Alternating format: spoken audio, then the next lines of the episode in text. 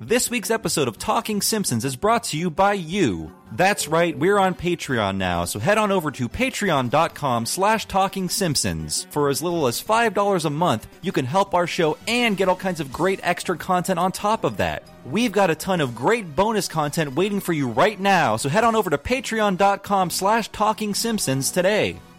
I heartily endorse this event or product.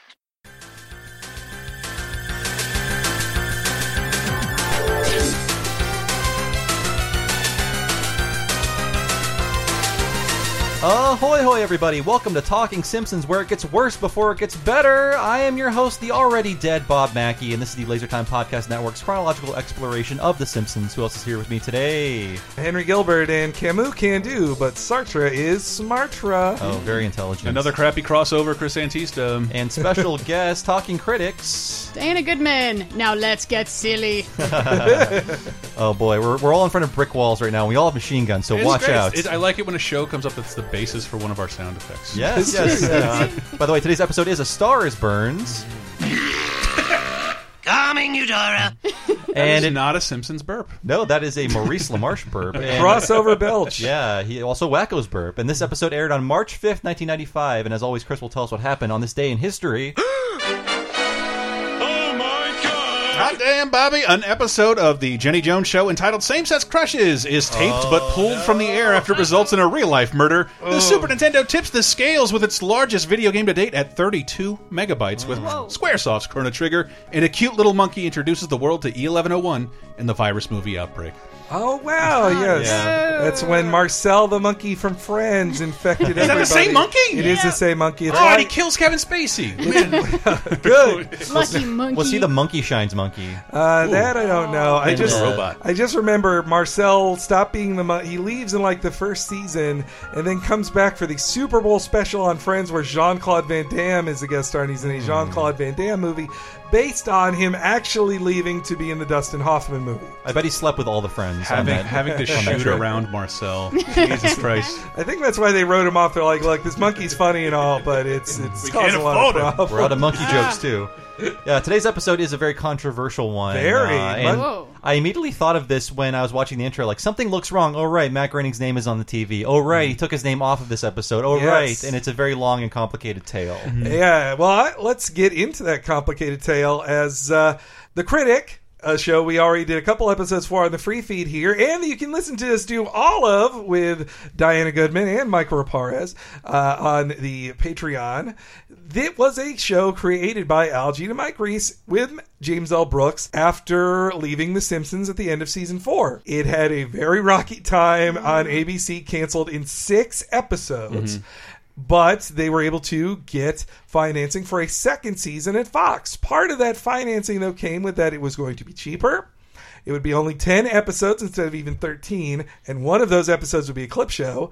And lastly, that the critic team would create two episodes of The Simpsons in season 6 Mm-hmm. thus to make it a 26 episode seson instead of a 24 Yeah. episode And, season. and that was really to satisfy the network because they wanted more clip shows and they didn't want to do clip shows to Yes. tarnish the reputation of the show. So the creators, yes, the David Merkin refused to do more clip shows. He said he also said we can barely keep up this level of quality doing 23 original episodes a season. So then they're like, fine, season six will have one clip show and then two critic run episodes, which is this and Round Springfield is the Mm-hmm. other one produced by the critic team in season 6 Hmm. This one is so much more obvious though because it was meant to be a crossover with the critic to yes advertise that the critic is going to be debuting next to the We, Simpsons. we had to, and to plug a Laser Time show. We had we did a show I think with one of you about I was back- on it. Mm. backdoor pilots, and it, this is, isn't a yeah. backdoor pilot, but it is sneaky. it really is. I is. mean, this aired on the same night as the s- first episode of the second season of The Critic. So it Yeah. was this and then that Ah. episode. So of for the I critic. would say like millions of viewers, they were discovering Jay Sherman for the first time through The Simpsons. But you know, this is something in an internet-free world with no uh, Instagram promotions. Mm-hmm. Sometimes you had to do to like Yeah. launch a show, introduce them in a more popular show, and tell them they're going over to here, Wisconsin, where we're on every Monday night. it's a very TJF did it all the time. as as Lisa would intone. Some people thought that was good, like James L. Brooks, Al Jean, and Mike Reese. Some people, like Matt Groening and many of the staff writers on The Simpsons, did not think it was a good idea, and in fact, really didn't like it. Matt Groening behind the scenes was fighting it all the way, saying, We really shouldn't do this, we really shouldn't do this. He advised all these rewrites on it just to make Jay work better in the world of The Simpsons, but he was still fighting him on it. And then on March 3rd, this episode aired March 5th, on March 3rd of 1995, Matt Groening goes public to the LA Times. And he says he did not want this episode and he explained that he was taking his name off it intentionally because this did not do what he wanted it the show to be. Feel, Many- feel like he's going a little crazy here. so here are some of the This quotes is from A it. little extreme compared to the content of the episode. So he says, saying fans will, quote, accuse us of making the crossover episode just to advertise the critic. That's why I've had my name removed from the episode. Then James L. Brooks and Al Jean and Mike Reese had some strong words back for him in the article. Whoa. James L. Brooks says, quote, I am furious with Matt. Uh. He's been going to everybody who wears a suit at Fox and complaining about this. when he voiced his concerns about how to draw the critic into the Simpsons universe, he was right and we agreed to his changes. Certainly he's allowed his opinion, but airing this publicly in the press is going too far. This has been my worst fear, ellipses. The, the, the Matt we know privately is going public. He is a gifted, adorable, cuddly ingrate. but his behavior right now is rotten, and it's not pretty when a rich man acts like this. Oh. Oh, But because that's what to me it feels like. It feels like Mm-hmm. like James L. Brooks pulled a power move on Mm-hmm. Groening. He overruled him. It's like this is my show, and Yeah. these are both my Yeah. shows. and I, and I, would make bet the that call. never happened before. It probably never had to that extent. And this this is what Al Jean had to say. What bothers me about all of this is that now people may get the impression that this Simpsons episode is less than good. It stands on its own, even if the critic never existed.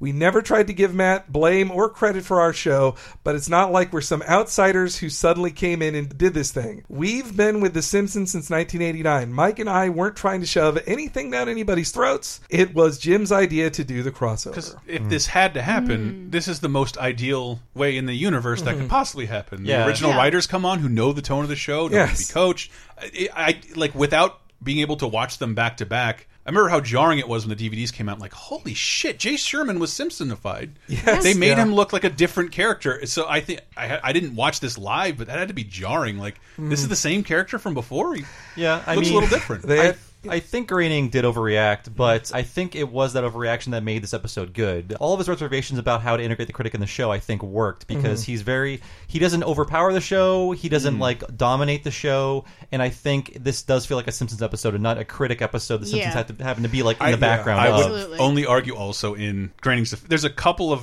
There's about ten clunkers. percent of this. that I'm like, this is a critic joke. This- Yeah, it's a cri- yeah. it's- It shows how the critic jokes don't work in Springfield. Yeah. and I thought that was really interesting. You can't just have celebrities pop out of nowhere in the Simpsons universe. That feels it's wrong. true, like having William Shatner Yeah. suddenly appear to do a one line joke. or Anthony Hopkins as Hannibal Lecter. Like that's such a critic joke. Yeah. that doesn't. This doesn't happen in Springfield. It's not. It's not only is it not a bad episode. This we have to come up with a term for it. This launched like eleven thousand memes. This like, is people such a love this meme episode. Yeah, episode, yeah. it's so Oh, meme yeah. heavy. It's very, very meme heavy. And I want to talk about the writer of this Mm-hmm. episode. Unless Oh. you're, do you have more? Uh, well, just the other uh, extra seasoning to this I wanted to mention was that in our second interview with Bill Oakley, we asked him about this too, and he said that the LA Times article from '95 covers it pretty well, but he made it sound like most of the writers were on Matt's side. That they're like, this is kind of a crummy thing that makes The Simpsons less special by doing this kind of thing. He said that they had turned down working with I don't well, I'm not putting words in Bill Oakley's mouth. Listen to the interview yourselves, guys. But he he talked about how that Planet Hollywood had per, said, "Hey, we could do a guest star on the show," and then they turned it down because like, eh, why Hollywood? should we do Hmm. this with Planet Hollywood? So it was seen as like kind of a compromising of The Simpsons' integrity they- internally I could to s- do it. I can see how they would think, you know, this this is a cheap idea and it's usually done really badly. Yeah. Yes, it is. As opposed to, well, let's see if there's a way to do it not badly. And I think they totally accomplished that. Mm-hmm. Admirably Mm-hmm. Yeah. done. And and Bill Oakley said that he felt in the end they probably took it too seriously and they were That's too what it sounds that they were too strident in their views, which they usually were in the And Simpsons the, writers the- room. the amount of compromising and gimmicks that would occur throughout the next 25 seasons like Yes, this and- was not that big a Yeah, deal yeah. And, and none of this ugliness is on the commentary, by the way. Really? They actually start the commentary by saying, I'm positively delighted to be here. I'm positive about this. You can tell very much they were told beforehand. This is a positive commentary. We're not going to talk about the bad things. John Lovitz is there, but Matt Groening isn't there. Nope. I, no guess, Matt I can Groening. Hmm. see why Matt Groening would think this is not a great episode because there's there is a couple of I don't know real weird things and bombs. In His this. name is on some lesser episodes. Oh. yeah, but for Jesus, there's like eleven thousand worse episodes at this yeah. I point. don't think they would. know They didn't know at this point the show had gone for twenty plus more yeah, years though. and, and- so. eh, but a crossover is fun uh, for mm-hmm. most viewers, and they did it with Family Guy in a way that like Simpsons fans should be really mad. Yeah, at that. I hated that yeah. way more than Ah, this. ugh, vile. But I, yeah, as a kid, I just loved this. I Mm-hmm. was like, I, I knew the Flintstones and the Jetsons, so Yeah. I liked this too. I was like, yeah, my Oh, I- favorite sh- cartoons are hanging out with each other. Yeah, and it, it wouldn't take much of a rewrite to make this not the critic. Mm-hmm. It could just be any character, or you could even not have a critic character Yeah. come in, Yeah, yeah, and also and you'd still have a real good episode, man. John Lovitz has played three guest characters before. This is not unprecedented for John Lovitz to play a, a new weirdo, a new could've been respected Artie weirdo. Ziff. Yeah, it could have been Artie Judging Ziff. the It could have been contest. Llewellyn Sinclair. They basically did this plot again with Artie Ziff moving in with Homer. Mm. That's true. So now I want to talk about the writer of this episode. Yes. His name has come up a lot on the critic. You might know him best from Futurama, but his name is Ken Keeler, Yay. and he is probably the most educated sitcom writer on the planet. I mean, Futurama had four PhDs, but as far as the Simpsons go, this guy has an MA in electrical engineering from Stanford and a Nice. PhD in applied mathematics from Harvard. But then he went on to write for David Letterman, Yes, Mm-hmm. he wrote one episode of Wings, and then went on to The Critic, then The Simpsons, then Futurama. Wow. And he's, he, for some reason, was assigned the most controversial Simpsons episodes. Like, he wrote this one, he wrote Two Bad Neighbors, which was a very controversial, and pe- some people thought one of the worst episodes ever. Hmm. rubbed me And- the wrong way at the time. And he wrote The Principal and the Pauper, which we'll get to. And I feel like in That the will end, come in time. Are you sure? in the end, that episode is funny and it's not as bad as you think it is. But I mean, Ken Keeler is great and uh, he's really great on commentaries. He's probably the nerdiest Hmm. guy on any Simpsons or Futurama commentary, which is a, it's a h- high bar to jump over. I Yes, think. compliment. Doctorate in applied mathematics. Yes. Mm-hmm. I like on What is the That's- formula to getting on The Simpsons from Harvard? Jesus. That's, I mean, that, that's into like the, the level of math that makes you start to like lose your mind. Mm. Yes, it's like numbers aren't even real anymore. And this guy, there is actually a differential calculus joke in this episode, and he had to put that in this episode. Yes. It's one of those things in the background of Futurama. It's like, I'm smart, I get that. yeah, he it's on the Futurama commentaries. He's even col- correcting like David X Cohen on like David X Cohen will say, "Well, it's based on this principle," and then Ke- Keeler will be like, "Um, actually, no, it's it's the differentiation of that principle." Like, he- and then Cohen has to be like, "Oh, damn!" damn. Like, but this was how Keeler kind of got into the Simpsons world. This was his backdoor into it, writing for critic. Then he writes this episode of The Simpsons. He will be staff on season seven and eight of The Simpsons, and then follow Cohen and Groening to Futurama. And he wrote a lot of the songs from this era onwards. um, Yeah. for some reason, I guess maybe the math degree helps you uh, become a better musician. I don't know. Three Yeah. quarter beat. All these But, uh, fucking Harvard dude, Harvard, Harvard protecting Harvard man. But uh, th- and this episode was directed by Susie Dieter again, a already experienced on Simpsons and Critic. She Mm-hmm. had, she had left Simpsons for the Critic in season six, and now has come crawling back. to This the is a great Simpsons. looking episode too. She's got to do Yeah. a lot in this episode, including that whole Barney thing coming up is just Yeah. amazing. Holy looking. God, yeah. Susie Dieter, underrated master director on the show. She had to mimic David Lean. as a- as a TV animator. Holy shit. Well, this episode opens with an Algene and Mike Reese staple, Holy reusing shit, yes. animation. Yep. we get the long, long version of Ion Springfield with some very distracting season two animation among season six. It's animation. actually from season three's Flaming Oh, yeah, Moe's, same. but there's like a new arrangement of the theme, which sounds worse. It, they just make it longer. But first, we all stink. We all. Hey! That's according to a national survey ranking Springfield as the least popular city in America. In science, dead last. I'm telling you, people, the Earth revolves around the sun. Burn him! What a story! You've stolen my soul! In culture, dead last. Eleanor, we've got to do something about this depression. So I propose. Oh, that's right, I'm crippled. I, I love how Garbo says, so, So Ah. old." will. so. almost like sex. Uh, So, does anyone want to guess what uh, America's most unpopular city is right now? Uh, oh, what is it? It's got to be something in Ohio. Youngstown, Ohio, my birthplace. or Uh, well, East I- St. Louis. Oh. I- Detroit. Detroit. According to Washington, USA yeah. Today, uh, Detroit's the worst city in America because it has a poverty rate of 39.8. Oh. Wow. Yeah. Wow. I want to. I want to say 39. my hometown beats it, but I don't know offhand. Youngstown I mean, you're not- does suck. You're not It this, does. It's but bad. Youngstown's not this close to being Mad Max. It's true. It's true. you, you can drink some of our water. I wonder how Skinner avoided being burned alive at the state. Yeah.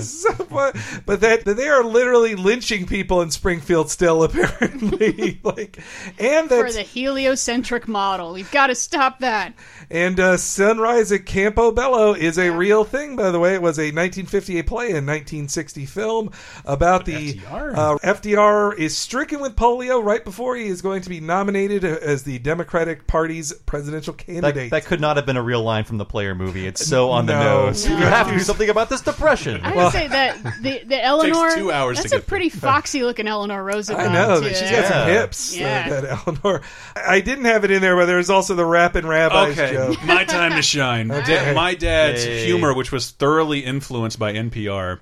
NPR thought this is the funniest thing in the world, and I love. I've looked it up several times to do like a parody song episode of Laser Time. This has no fans. Uh, two Live Jews was a, a group of Jews, Oh. Forgot about a this. group, two two you know Jewish guys who making making fun of Two Live Crew, starting with their 1990 album as kosher as they want to be. Oh, They had five albums, including Christ. one Christmas album, and their Wikipedia is filled with red links with no citations. Uh, but but my dad he never listened to them, but he told me about them all the time because he thought it was the most hilarious concept in the universe. Because we're from Florida, and Two Live Crew was on everybody's lips. Uh, I have a clip in over there of the awful song uh, to, that's parodying "Me So Horny."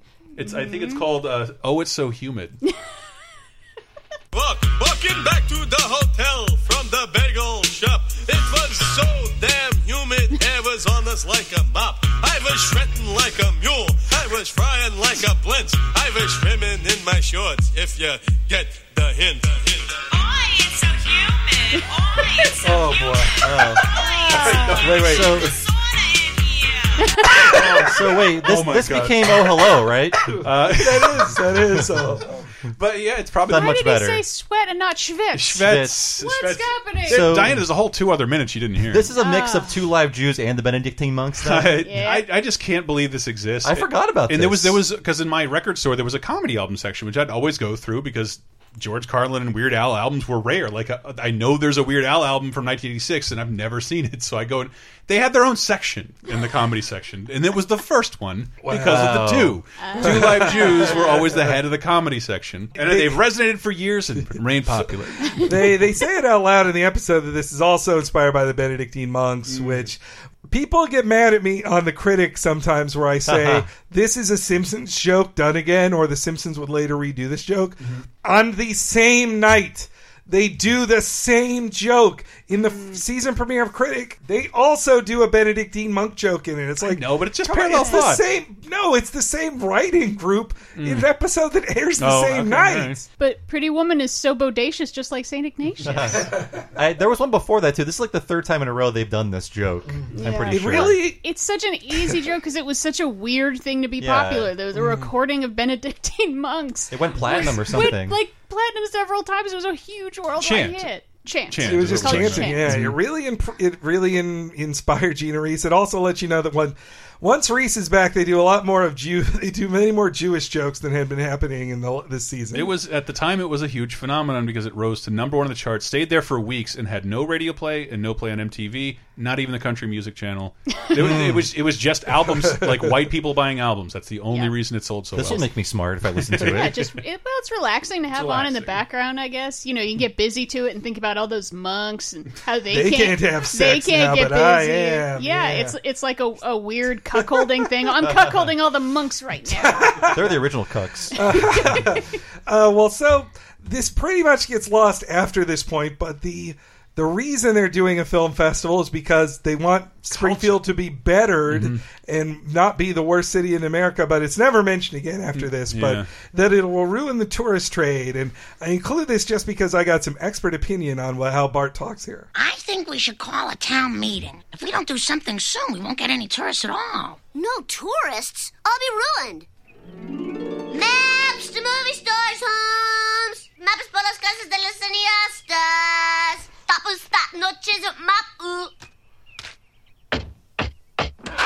Excuse me, are you Drew Barrymore? What? Get out of here. I'm hungover. Sorry, Miss Barrymore. What? I do like most. What? There should be more to that joke, I suppose. Yeah. a very critic joke to me for some Yeah, reason. like Yes. Japanese tourist jokes feel like more of a critic thing than a Yeah. Simpsons thing. Though, so Bart is speaking Japanese there. So he says maps to movie stars home, then uh, mapas de cineasta, Mapas de- which is Spanish. Mm-hmm. Las Casas Cineastas. And then, in what sounds like Nancy Cartwright saying phonetic Japanese, says tapusta no chizumapu, which I thought I knew what it meant, but I made sure to check with friend of the show, Bongo comics artist and Wow. person who speaks Japanese, Nina Matsumoto, and she confirmed to me that what Bart says is.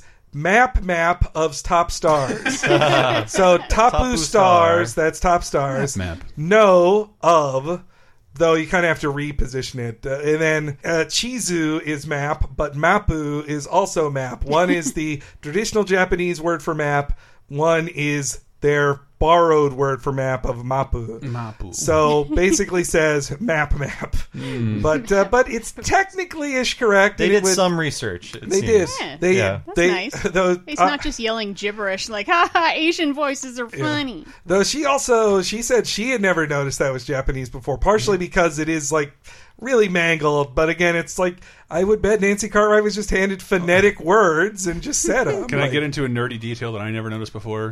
Bart says, "I'll be ruined," and we get a harp noise to signify an imaginary sequence. Oh yeah, that- yeah, But- that is more of the cause for an imaginary. yeah, it's one. not a I don't know. cutaway; it's in Hmm. his brain, but yet we see Mo. Yeah, What that's if his true. fantasy ends with uh, like a mo prank? Yes, Like, yes. Yeah, obviously, if you were going to sell maps of the stars, there's only two stars, maybe three in all of Springfield. So obviously, it's just going to use it as an excuse to harass Mo a bunch. I Uh-huh. bet all the addresses are Mo. That's Oh, that's great! That's the prank calls extending into another right. meeting. Yeah, Exactly. you can't Exactly. prank him anymore. O- Okay, we figured it out. This okay. joke is deeper than we thought. Yeah, Hey. though that's right. This is again makes it more like Gene and Reese. They start by watching TV, a Gene Mm-hmm. and Reese favorite, and way more cutaway to jokes than you got in these Merkin episodes that we've been commenting Although you said this is 95, on. March '95. March 95, so Drew Barrymore had cleaned up her act by then. I think so. Yeah. She was a She had- that's boys on the side. and- Yeah. Yeah, Love. I remember that movie. Uh, although had Mm-hmm. Sure she existed. had, had she flashed David Letterman by this point? Mm, right That around one- uh, somewhere in that 94-ish, I time. think. She had Yeah. done Playboy by this point. I didn't know Cameoed that. in Wayne's World 2. yeah, but I mean, Bjergen she- Kiergan of the Bjergen Fjords. Oh, I forgot. yeah, but she, you know, she was off the drugs and the booze by then, and Hmm. and cleaned herself up.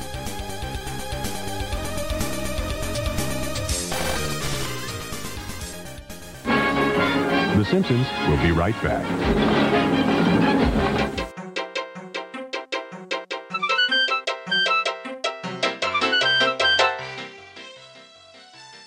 Is this projection accurate? Is Talking Simpsons getting a live show? Yes! The answer is yes, everybody. Talking Simpsons is getting a very own live podcast recording. Where? At San Francisco Sketch Fest in good old San Francisco. When? January 28th, 5.30. How much are tickets? They're free. You just gotta claim yours first if you're gonna be going. Interested parties only. It's gonna be at the Piano Fight Bar in San Francisco, January 28th, 2018 at 5:30 p.m. We're going to be doing a live podcast recording. More details to come on what we're going to be doing there soon, but be sure that it's going to be a gay old time at SF Sketchfest and we are super honored to be there and we can only do that thanks to the support of all of our people on Patreon. Just $5 a month gets you access to a ton of special things that you will only find there including every episode of Talking Critic, a ton of exclusive interviews,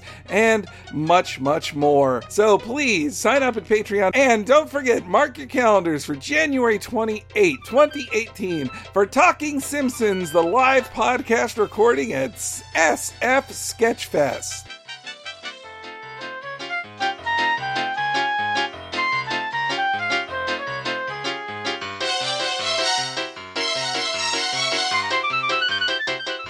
Hey, if you're listening to this during the week of Black Friday, maybe you should think about getting a gift for the Simpsons lover in your life, and I know the gift I would suggest. The t shirt for Talking Simpsons! The Talking Simpsons t shirt you can get for yourself. It's on Shirtsickle, and you can head to shirtsickle.com or you can go to tiny.cc slash talking shirt and pick it up. It is a beautiful sky blue based on the design for Ion Springfield, done by our wonderful friend of the show, Nina Matsumoto. Just $19.99 will get you your own t shirt, plus shipping and tax. And it ships somewhat internationally, so just because you're not in the United States doesn't mean you won't be able to get this shirt. Check it out for yourself at shirtsickle.com or tiny.cc slash talking shirt.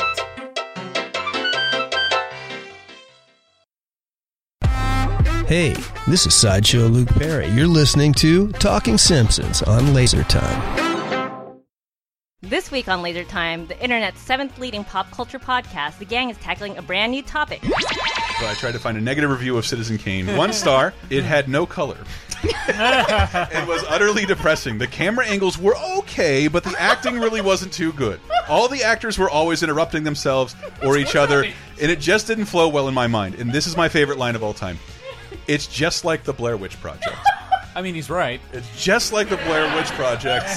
A lot of people watch Citizen Kane because of the hype and find themselves disappointed. It's sad but true. Citizen Kane was a real disappointment, totally unoriginal plot, bad lighting, cheesy sets, boring too, and gosh, what is this rosebud thing? That was freaky. Whoa, dude. Anyway, this movie was That was whack all and weird. mad boring. it was a bummer too that, it was all black and white and all the guys looked the same because they all wore suits. That's Laser Time, new every Monday on lasertimepodcast.com, iTunes, or wherever you get your podcasts.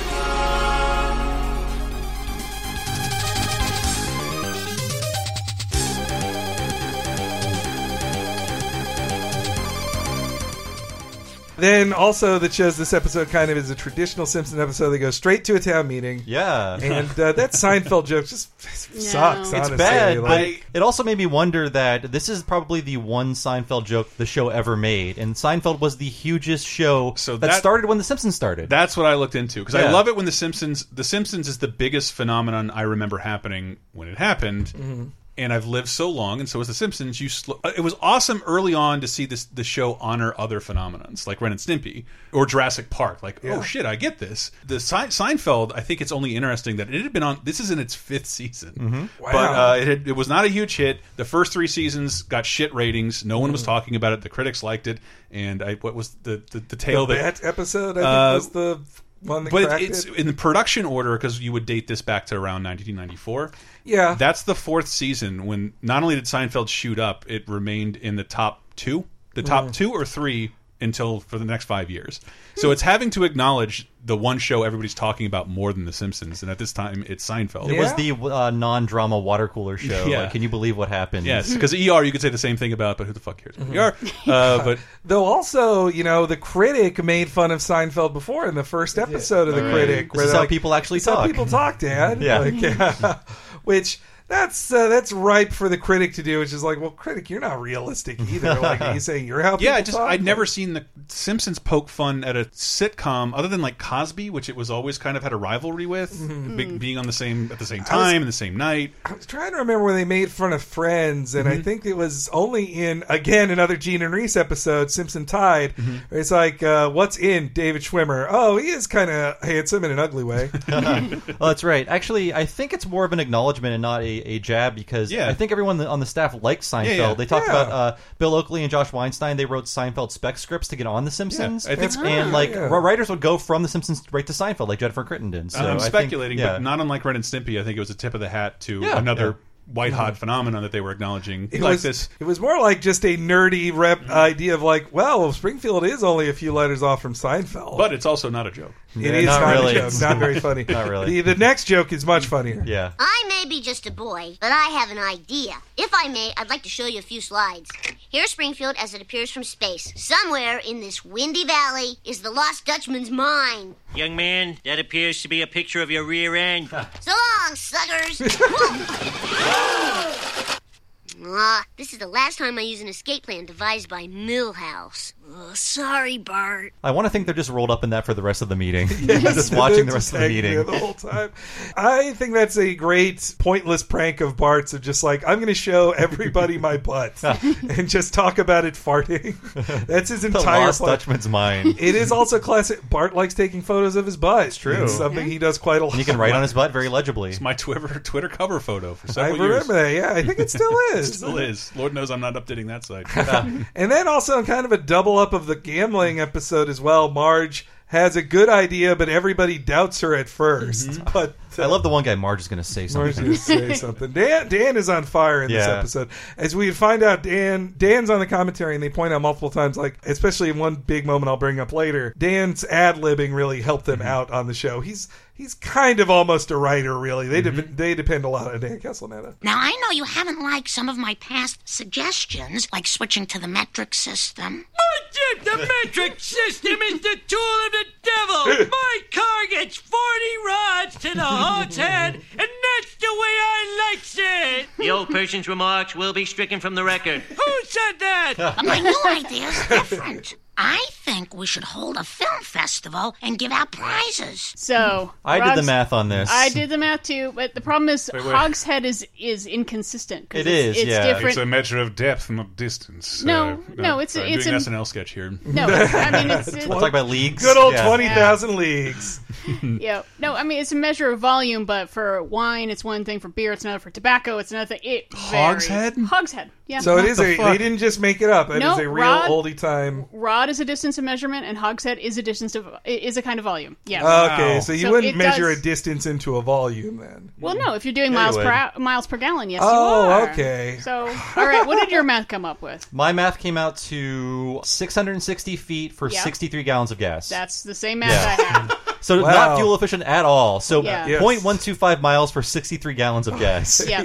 Boy. Point zero zero two miles per gallon, which is three times as bad as the M1 Abra- Abrams tank. Oh my God! What is Grandpa driving? I don't know. I, I was confused because I It's a tank with shitty mileage. I was confused because I give out rods on my popular YouTube series Top Five Babes, and that's how I score. Five this rods. broad gets seven rods, This one's seven got or nineteen 40 rods. rods to my hogshead. Someday I'll meet Oh, that God. nineteen rod babes. Like, comment, and subscribe. I had always thought he'd made that up. I did not making fun know of? hogshead was a real thing. I, I read a Oh, Wow. lot of old timey books. So. Wow, I, I, whenever I think of America's crappy measurement system compared to metric, I think of that. I think of Mm-hmm. the hogshead. Yep. and then it It's a does real thing. We really should be on metric. It's be- I mean, look, it's as we're no better than stone. Like at least we don't measure things in But stone. Grandpa but, like, doesn't know you're not supposed to drive an H all the time. There's hills to accommodate for. That's why his mileage is so bad. How many liters of kerosene do you think it takes?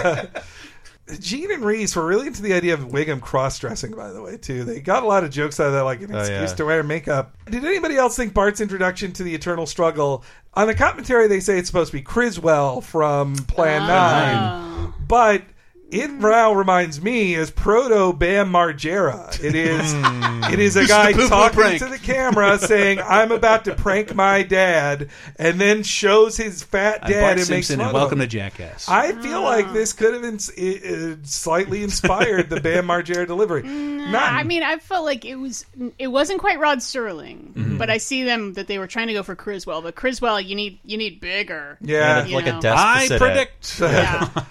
it's where we're all going to live. Live on, colonize Mars by 1954. but Bart's his hair is a bit more like that, Mm. though. I would say. Well, please watch it. Uh, and then, yeah, God, I love Mm. that movie. And then also we get to see the Flanders to God scene, which Yeah. is pretty cute. They, they shrink Todd down to baby size for this to work. Yeah. Mod is cradling Todd like a very small version of Todd. True. He's, he, he's crazy. Yeah, no boy would float that fast. And we, we see God's five uh, fingered hand. It literally is God Yeah. saving Ned Flanders' child, which is a pretty out, but pretty outward move for God. So I'm not. I would never complain about this episode, Mhm. but in the middle of this season, it feels a hell of a lot like the Simpsons movie. Like it hits Mm. certain beats, like the town hall opening with television, like all of Springfield getting together and going over the top with jokes like this. And I mean, these guys would eventually come up back aboard Mm. and write the Simpsons. It just feels like people who are coming on board, like I know the beats of this show. I Yeah. got this. I can do whatever I'd like. it's somebody resuming something they used Yeah. to do instead of being. They're getting back on the bicycle after a while instead of Yeah, and it, and I don't mean that as an insult at all. It's just Mm. there's there's a lot of high points or like go, seeing God, for instance, like outside of a dream sequence is something I don't think that any Uh, it's other like episode it's would nothing do. who literally saves Yeah. Ned Yeah. his When- child through prayer. When God intervened in Mr. Plow, we didn't see him. He just went, oh, yeah. Oh, yeah. Though it seemed like they hurt him, but uh, yes, then we get the introduction of Jay into the world of The Well, Simpsons. I, I have to say one thing. I mean, they, they try to find a, a film critic and they say there's 600 film critics and Leonard Maltin's the most attractive. True. That is true. It's true. Never trust an attractive film critic. No Never. So you didn't like uh, Roper very much. No, I don't trust him. but- don't I don't trust him as someone who actually spends time not sitting on their ass. So then, Harry, so then Harry Knowles is the best film critic Obviously. by that metric. Uh-huh. By that metric, Jabba the Hutt is the R.I.P.. best film critic. I would I would say that I would say that at that time I thought Gene Siskel was more attractive than Leonard Maltin. Nah, Gene Shalit, bro, all the way, all the way. You get lost in that hair. What you doing, Ma? I'm looking for a film critic to help judge our festival. Did you know there are over 600 critics on TV, and Leonard Maltin is the best looking of them all? Ew. Welcome to Coming Attractions. I'm your host, Jay Sherman. Thank you. Tonight, we review an aging Charles Bronson in Death Wish 9. I wish I was dead. I fucking hate that joke. For the first time, Charles Bronson's voice is used on Charles Charles Bronson. Bronson. Yeah, you're right, Chris. That was like cut from Mad Magazine. I, I hate that. You joke. can't use this panel. And that, that that film series had ended like almost a Death decade Wish earlier. Five had come out five years before earlier. Oh, Bruce Willis made it relevant again. or Trouble Times. I can't wait to see him murder black people on the street. It's going to be really great. That movie series- especially by Eli Roth. It's, It's, a it's very toxic racist. by by Oh my every God. fucking stretch of the imagination. Talk about sexual harassment in the film industry is big now. If you watch that Electric Boogaloo film, it's Oh, boy. it is a the like Death Wish is filmed crimes against women. Like Yes. that's what it is. You should, uh, wh- while watching the series back to back, be sure to drink every time Charles Bronson's daughter is raped to justify a mass vigilante So- killing. a horrible yes, and then it's and really she doesn't get to go on the spree. It's not none of the I spit on No, your grave they Ms. all- 45 shit there. They all get murdered. Like they all they first No, they no, are she's catatonic after the first okay. one. Sometimes Oh, boy. though they get murdered and or Yeah. just assaulted. At but, some point, she is murdered. but also in the films it's it's really just an excuse to for him to shoot black do people in whatever the I want. back. Like it's it's it's wish fulfillment to be like Jimmy "Ah, Carter's not doing nothing. I'm an Taking my angry own old hands. man. I wish I could shoot these ki- these urban kids in We the just streets. covered one of 30, 20, 10 where like he's like Rambo called back to do it again. Did this inspire uh, Bernie Getz, or was, was this post was Bernie post-Bernie Getz? Getz. Okay. Yeah, yeah. I don't know. Sorry, it's, Chris. it's no, no. That that's why the film series is pretty fucking toxic. It comes Yeah. from a different era to justify vigilante justice. Bernie on- Getz is also a racist dude. On like, petty it's- it's like- yeah. and petty crime. But it was just a dude who murders people, and like Death Wish Three is fun if you can r- disassociate yourself from the crimes you're witnessing happening behind the scenes. It is entertaining in how s- crazy it is.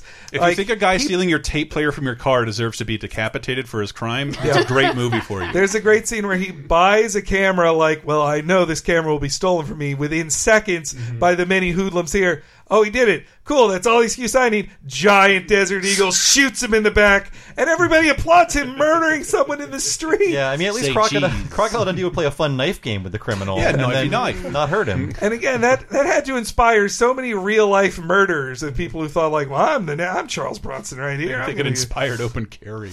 Yes. Uh, but so yes, Oh. Death Wish Five was the last one, and Was he would Bronson alive in Bronson 95? would not get his own Death Wish until seven years after Oh, this okay. episode aired. He would die in 2002. he wasn't in good health. He had retired from Hmm. Yeah. acting by this point from poor health, but he was technically still alive if you call that living. uh, but uh, and Jay's redesign is kind of in between. He's kind of in between season one and season two, Jay. Season weird. two, Jay, they say on the commentary he's a Smurf, basically.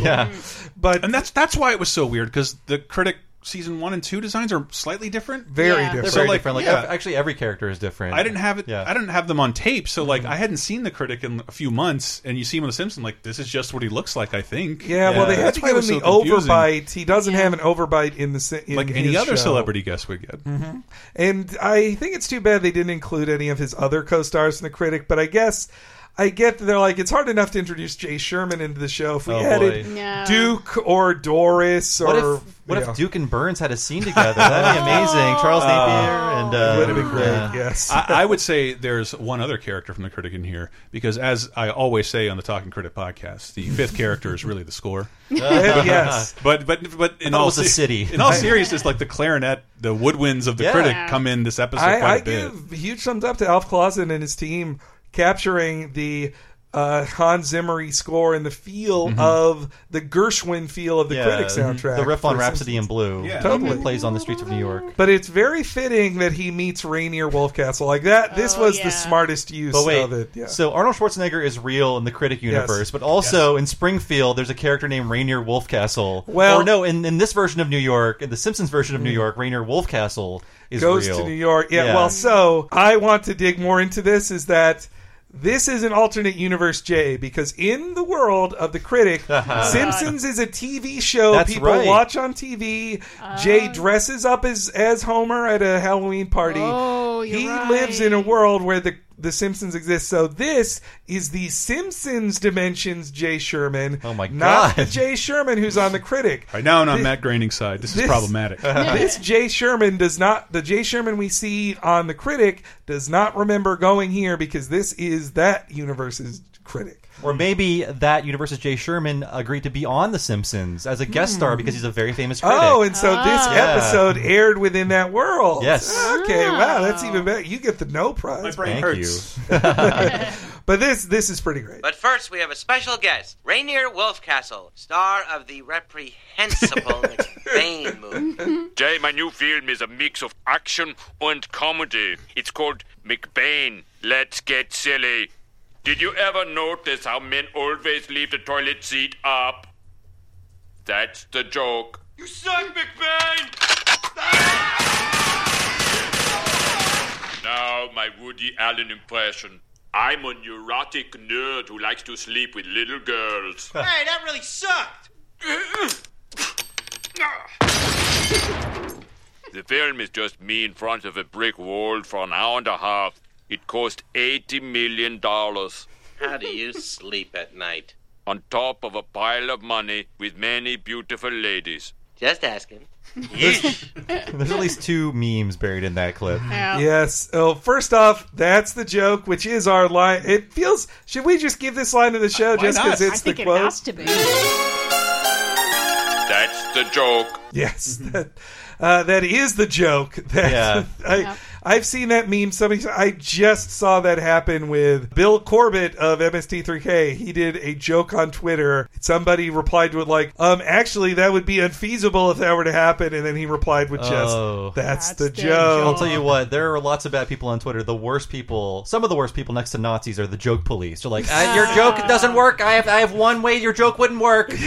Actually, this technically wouldn't. So that's the joke is used all the time. Besides, you know, the pile of money and the many beautiful women. That too, yeah. As obviously being the other joke. Anytime the critic shows up means we got to make fun of Woody Allen, no matter yeah, what. Yeah, that doesn't. I love it. Uh, the because the best Woody Allen joke is on the the, crit- the Mm-hmm. Simpsons is I like those Woody Allen movies except for that nervous fellow. it's the best Woody Allen joke. I think my favorite Simpsons Woody Allen joke is him in Japan saying like, uh, "These crackers will drive you bananas." Uh, what did I do to deserve this? Oh right, Yeah, that is the best Woody Well, Allen 'cause- joke. well, the Simpsons never got that harsh with a celebrity scandal. Like They really didn't like celebrity gags all that much. You Hmm. Well, know, they- but it- this episode has way more named celebrities in it than others. Uh, it's steered away from things you might get bummed out by, such Mm-hmm. as Woody Allen fucking his daughter. Yeah, it's kind of a bummer. It's, it brings It's a you bit of a bummer unless you're unless you're into that Pornhub channel. I don't know, Uh, maybe. Mm-hmm. Mm. That's more of a recent development.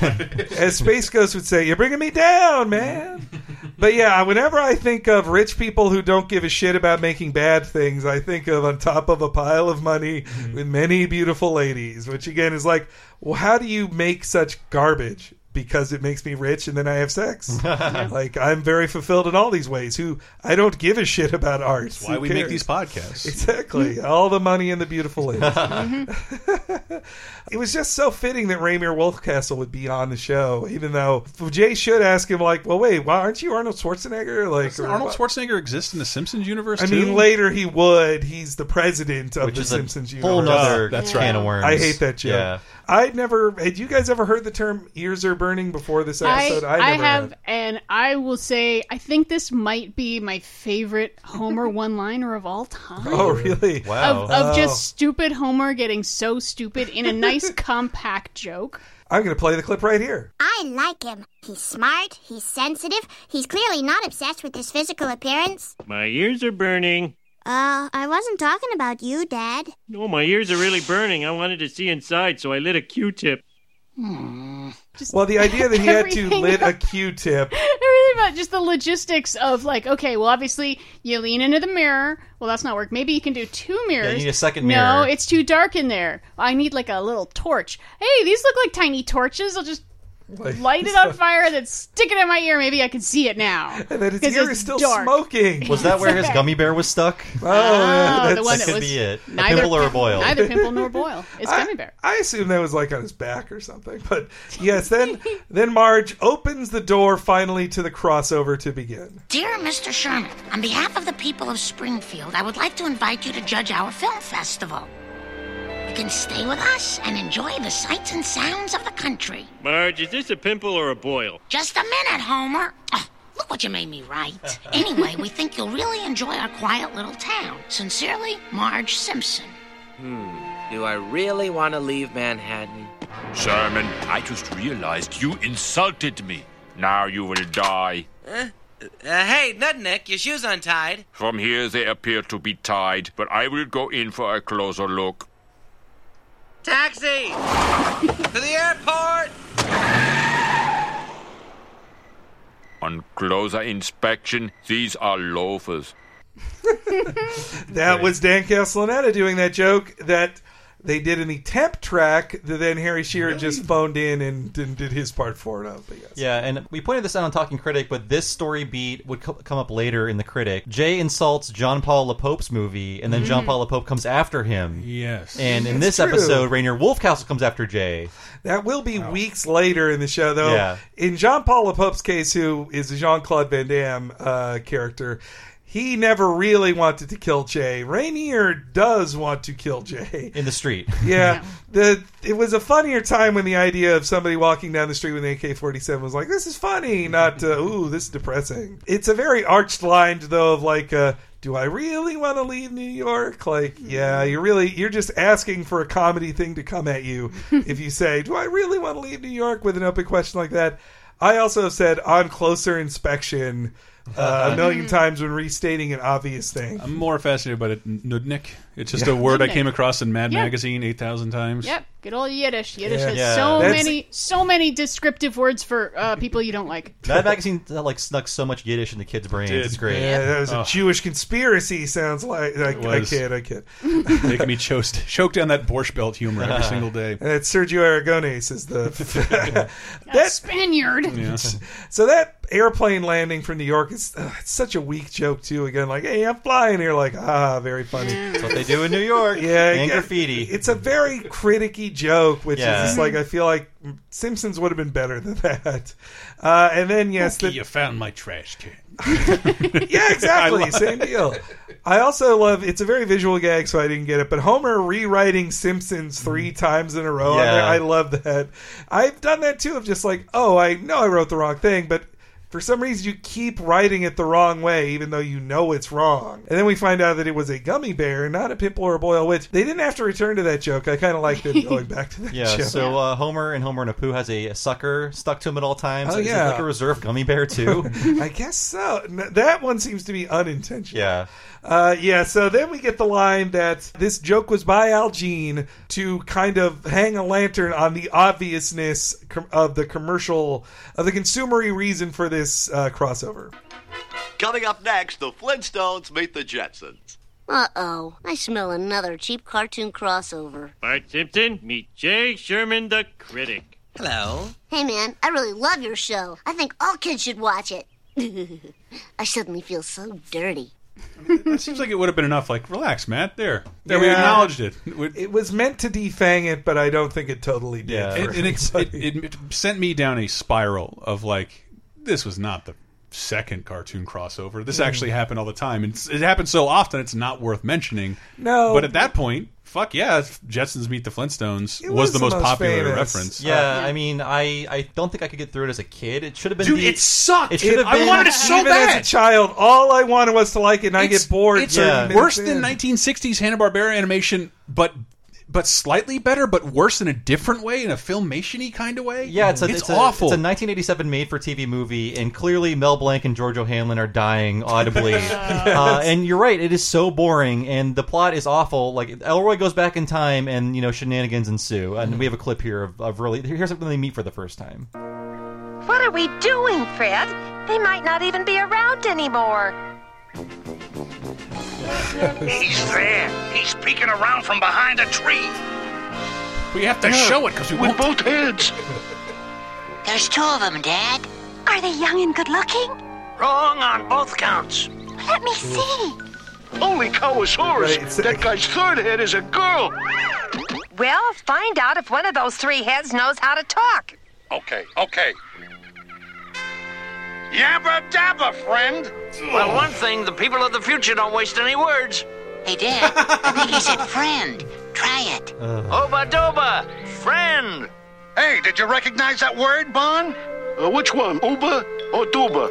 He said friend. Come on, let's take a chance. you fucking hear you can hear Mel Blanc's feeding tube. It's like They, they have 90 minutes to pad out with this shit. But you're with me, like we or maybe an hour. I don't know, we but it's did- too No, it long. was two hours. It was Well, two, it's two hours, hours with commercials. TV it's time. two hours with God. commercials. I looked into this too much because otherwise, why should I even be here? But I'm fa- like I I loved the Flintstones Jetsons as a kid, undiscerningly. And It was this, a cartoon that was on, and this you could is a watch big it. I deal. wa- they I hadn't- watched all of them. They hadn't crossed over except for one NES game, uh, where the Mm-hmm. last level is in the Jetsons Oh, universe. you're right. for the Flintstones It Hot connects Rescue- everything. It does.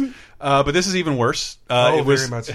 It's, it aired in September of 1987 in syndication, the second of 10 of Hanna-Barbera's Superstars 10 series, which is like this Mm-hmm. cynical strengthening of Hanna-Barbera shoveling its library everywhere. We'll make it more relevant by Mm. making new films. And this is one of the only ones that significantly crossed over. Can you believe this hadn't happened in yeah, well, 25 years? especially because the of the '70s Hanna Barbera stuff, Mhm. they all crossed all over. crossed over. The Laugh Olympics had them all meet each other, but, no not Flintstones. n- no Flintstones. Yeah. The primetime characters of Flintstones and Jetsons weren't included in that. It was all the morning characters. Was, was 87 also the Jetsons movie? That was No, in 87? that was 89. 89, okay. 89, but like this is Which was significant also to me. god awful. Oh, God, Because I God. saw the promos and believe me, I did my work. I tried to look up the promos. The the best promo for this is the worst thing you've ever heard in one channel of audio. I don't know why they hired this 16-year-old girl to do the promo. It's disgusting. But I I missed it and you know, like television back in the day, you missed it. It's done. Mhm. Uh, and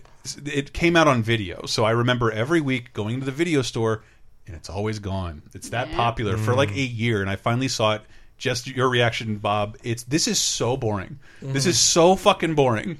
And I, I remember wanting just all you had to tell me is that the Flintstones live underneath the Jetsons. That's instead they invent multiple methods of time travel. Yep, it's time travel. At the end, they're able to go back in time even when the time machine is broken because enough uh, chronotons are in Fred's car, which they Oh, God. try to sell to the Through future. the power of love, maybe. Kinda, yeah. It's don't need a credit card to ride this train. Well, also in that clip, it had the thing that drove me crazy in first viewing of just like he George First, Jetson. sorry, first viewing. Yeah, uh, well, only viewing, Ah. only Okay. viewing as a kid. Thank but, God.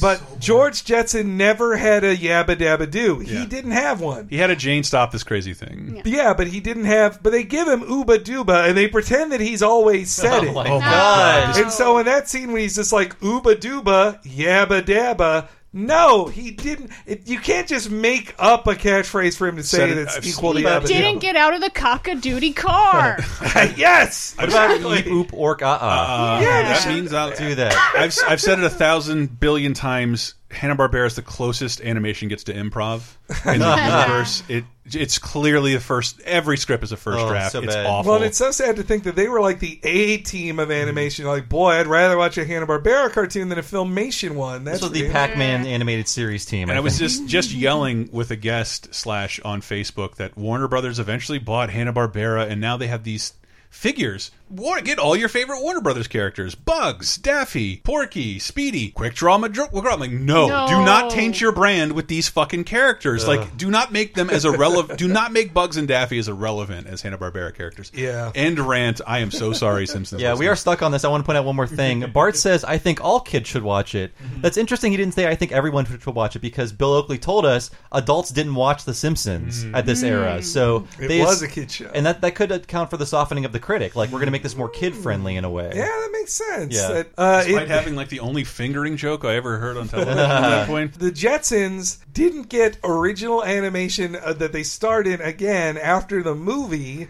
So they had Simps- Flintstones Meet the Jetsons, then the new series of Jetsons that they made for syndication. That was early '80s. That was before. The, Oh, that's right. Yeah. Mm-hmm. And then the movie. And after the movie, there wasn't a new Jetsons solo thing until their crossover with WWE Yeah. E this year. Give or take a Kanye West video. Yes, Mm. yeah. Well, they do appear in an episode of Harvey Birdman, which is actually pretty funny because they Mhm. make Yeah. fun of how totally stupid and useless all of them are. and how the, how the Jetsons was just one joke. Yeah. Can we get onto that ogre, Mr. Burns? Yes. Oh, I don't know. I want to. Can't we talk more about Hanna Barbera Mm-hmm. cartoons? Uh, you talk about it I don't yourself. know what's happening. It seems our profits have dropped 37%. I'm afraid we have a bad image, sir. Market research shows people see you as something of an ogre. I ought to club them and eat their bones. Well, maybe this film festival could help us. A film biography might let them get to know the real you virtuous, heroic, nubile. you left out pleasant. but I like that film biography idea. A slick Hollywood picture to gloss over my evil rise to power like Bugsy or Working Girl. Get me Steven Spielberg. He's unavailable. Then get me his non union Mexican equivalent. Listen, Senor Spielbergo, Ah. I want you to do for me what Spielberg did for Oscar Schindler.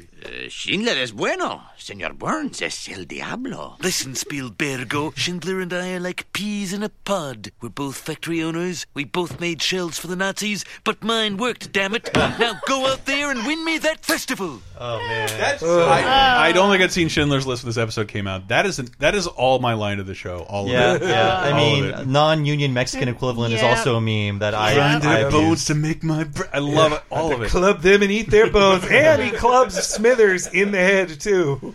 It is strange how the plot changes from Springfield needs to improve its image to Mr. Burns needs to improve his image. Yes, halfway through, Mr. Burns just shoves himself Yeah. into it. Uh, But for the for the better. They know Mr. Burns makes every script better, and probably they were like thirsty as writers. They were thirsty for Mr. Burns. They're like, I miss writing Mr. Burns. Even Duke isn't the same. Yep. He gets a, a different musical sting than usual. He gets a Yeah. Darth Vader theme. He does get the Imperial March. It's happened before, and that's that's that's what reminds me of old people coming back to their show because the joke happened way earlier on, but less. This is a w- way more bombastic version. it's quite. It's quite. uh, Hmm. And I like his easy that he just throws out there. Oh yeah, I made bombs for the Nazis. And they worked. they worked. Damn it. I uh, lots of American industrialists worked with the Nazis before they were officially our enemies. Yeah, that's true. Yeah. Do we have Look to up explain? Fanta. Yeah.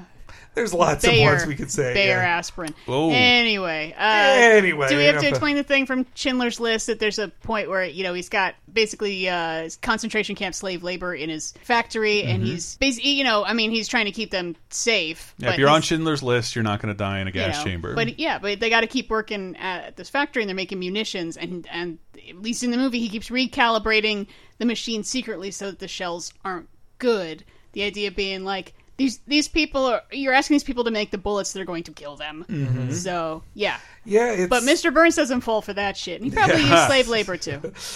Your Schindler's List is pretty good. It's I've quite heard. yes. Yeah. uh, they also stick with the continuity that Jay. So Jay's at dinner. I kind of wish Jay and and Homer Stomachs actually talked to each other. That we got to hear the Yeah. the snagglepuss voice that Jay's stomach has. But uh, there is some credit continuity in this scene at the Yes. turntable. Jay does have two Pulitzers. The, Yeah. the episode "Eye on the Prize," he gets a Pulitzer in I believe the '70s or the '80s, and he gets another one in that episode for Yeah. something. We don't actually hear the. Oh wait, no, it's No. The, No. the movie stinks. Just, Just don't, don't go. go. We don't know what the first Pulitzer was And for. it, it highlighted why I like Jay Sherman is a lot like Homer, with the exception of the respect of his peers. Hmm. Well, he is Yeah, smart not and good at Main what he Street does. Society. He's a, he's a food monster, but he's also very He's- smart and erudite. He's an and- ugly fat loser. Yeah. but he's still different than Homer. But boy, can he sing! Mm-hmm. Yeah. Also, also not a drunkard too.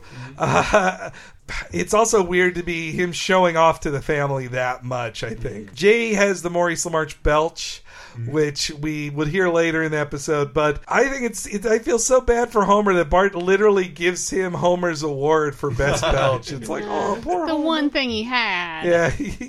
they lit. They give it away. There's And- like a weird C plot in this episode about Marge possibly leaving Homer for Jay. There's a, there's a lot going on. Yes, there's. I'm not saying it's a bad episode. I'm just saying it's kind of mixed up in what it wants to do. pretty mangled. And I do like that, much like Artie Ziff, uh, Jay Sherman is into Marge's sisters. So then I said to Woody Allen, well, Camus can do, but Sartre is smartre. so original. Roll. yeah, well, Scooby Doo can doo doo, but Jimmy Carter is smarter.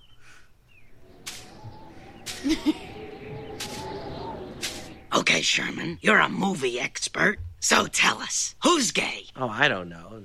Avi Firestein. No. her, her incredulousness at Harvey Firestein, the Did most not- gay a person Yeah, in I, the world. I did not get that in a, as a kid. He's in the only notable movie I can think he's, he's in is Mrs. Doubtfire, but he's in the second season. of Independence Simpsons. Day, Chris. and he's murdered in Independence Day Yeah. by a giant fireball. But That's I, right, was yeah. he a, was he one of the first out? he was actors? quite out for a long time, and that he was. I think he was most famous at first for the he he, he rose to fame on Broadway for the Torch Song trilogy, which was Right. one of the very few openly gay plays on Broadway at the time. But It the, was yeah, quite the- a big deal. That's the joke of this, and it's still really funny. That's like that's the one person everybody knows is gay. No, no.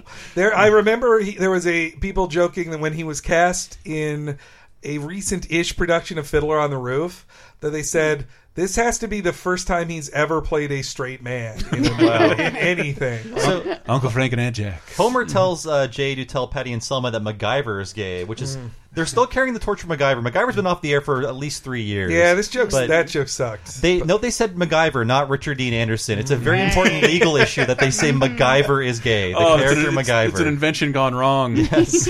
yeah, but, but I can't reverse it. Though I disagree with Jay. I prefer Camus to Sartre. I think that Camus Hmm. has more emotion and humanism to his work, while I think Sartre is is more clinical and removed. Who wrote the in his- plague? Is that Camus? Yes. that Okay, is I like Ca- him. Yeah, he, I also love The Stranger is my favorite. I want to knock which- all of your books out of your heads right now. Albert Camus, The Stranger. You guys should read it. I look. I'm. I This guy was just screaming about the Flintstones meet the Jetsons.